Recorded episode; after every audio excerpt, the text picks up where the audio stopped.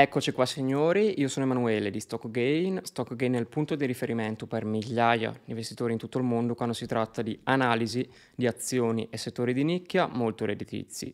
Oggi vi parlerò un po' della situazione attuale, soprattutto a livello economico e finanziario, concentrerò molto la mia attenzione sulla questione statunitense e quindi vi invito a prestare molta attenzione, soprattutto se avete già comunque indice S&P 500 o Nasdaq o siete in qualche modo esposti all'economia americana.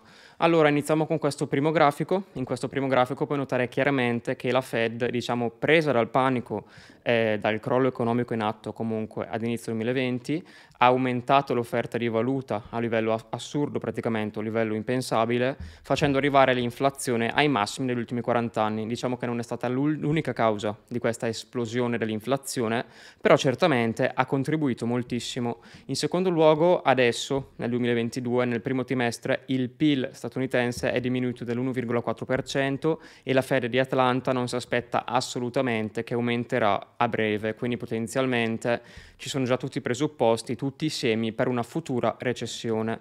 In secondo luogo ci sono indicatori che spuntano un po' ovunque. Il RAM, ad esempio, storicamente chiamato Dr. Copper, ha perso il 20% negli ultimi mesi, questo principalmente perché Diciamo che il RAM è un metallo industriale utilizzato negli elettrodomestici, nell'industria dell'automotive, è utilizzato anche nelle edilizie e comunque in settori produttivi e il fatto che il RAM comunque scenda così tanto di prezzo storicamente è stato un segnale diciamo premonitore di una possibile contrazione economica. In questo alto grafico si può vedere il sentiment dei consumatori dell'Università del Michigan, quindi l'indice del sentiment dei consumatori. Siamo arrivati a un livello assurdo, praticamente il minimo degli ultimi 40 anni. Andiamo avanti a vedere un po' diciamo il comparto comparto obbligazionario. Come si può notare in questo grafico, il rendimento delle obbligazioni junk è schizzato rispetto al rendimento dei titoli del tesoro statunitense. Siamo praticamente a un livello che non si vedeva dal 2020, dal grande crollo del Covid del 2020. In secondo luogo, anche la curva dei rendimenti si è notevolmente appiattita, come mostrato in questo grafico, e vi ricordo, signori, che curva dei rendimenti piatta o invertita negli ultimi anni è stata praticamente un indicatore quasi infallibile di una recessione imminente. Allora, gli indicatori ci sono tutti, eh, ho fatto comunque una carrellata molto veloce per illustrarvi brevemente la situazione attuale, perché voglio com- comunque convergere, diciamo focalizzare la mia attenzione su altro. Infatti in questo video prenderò ad esame soprattutto la situazione del Treasury a 10 anni statunitense, quindi del titolo del tesoro a 10 anni statunitense. Perché voglio concentrarmi su questo? Come puoi notare nel grafico sottostante si può chiaramente intravedere una chiara ciclicità decennale. In che senso? Allora il debito ha un suo ciclo ovviamente, perché? Perché il debito permette alla fine al consumatore di eh, spendere, quindi di consumare più di quello che produce, ma successivamente lo obbliga anche, al fine di onorare il proprio debito, a produrre più di quello che consuma, ok? Per restituire il capitale più degli interessi. E questo mi sembra chiarissimo. Allora, in questo grafico si può notare una cosa molto interessante. Innanzitutto che il rendimento del decennale statunitense, quindi i tassi di interesse del decennale statunitense, hanno raggiunto il picco nell'81 con un valore superiore al 15%. Dopodiché sono continuamente scesi, praticamente in, ta- in tandem, in unione al bull market dell'obbligazione obbligazioni, ovviamente il rendimento delle obbligazioni inversamente proporzionale al loro prezzo, cosa comunque base, e però si può notare una cosa molto interessante. Il rendimento minimo è stato toccato nel 2020, che era nell'ordine dello 0, era comunque inferiore all'1%.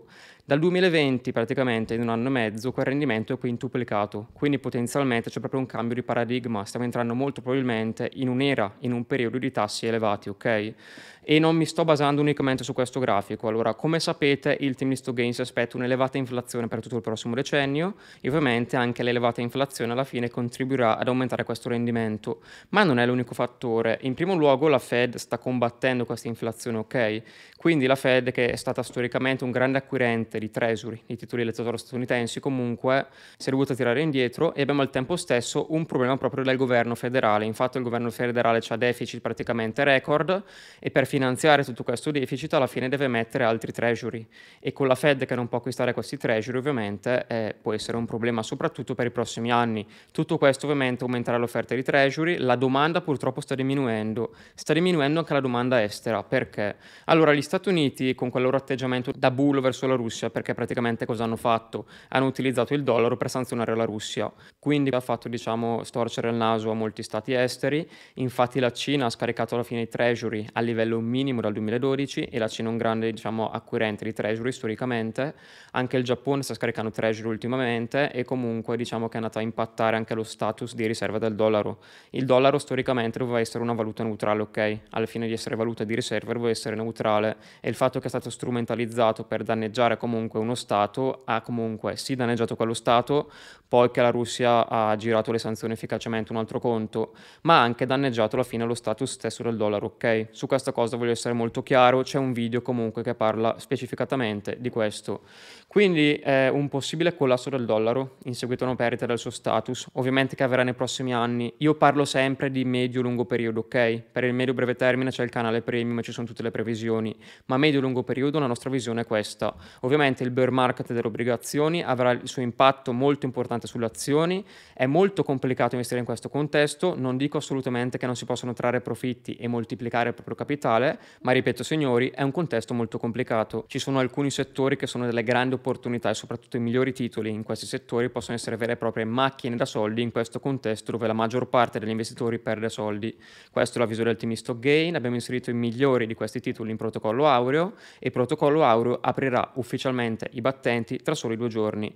Vi saluto signori e vi aspetto in un prossimo video.